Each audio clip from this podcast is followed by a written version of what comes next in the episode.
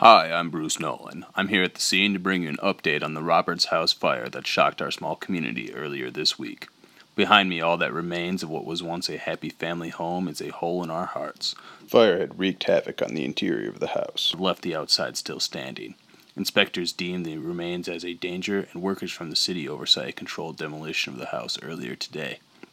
The newest reports indicate that the fire was set by an unattended candle in one of the upstairs bedrooms. Fire is believed to have quickly spread to the whole house after igniting on clothes that were scattered throughout the room. The origination of the fire initially alerted the fire marshal to the possibility of foul play, as the regular occupant of the room was the only family member that was out of the house at the time of the fire.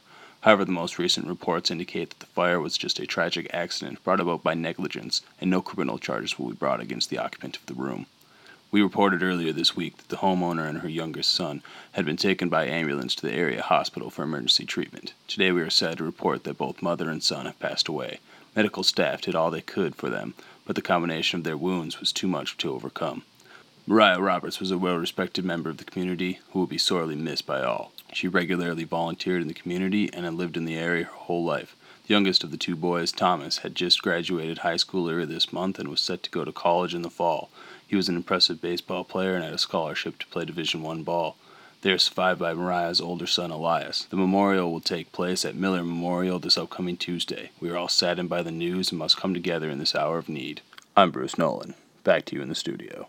The previous has been a recording of the Hidden Agenda podcast. For more information, please visit us at thehiddenagendapodcast.blogspot.com and be sure to subscribe for future episodes.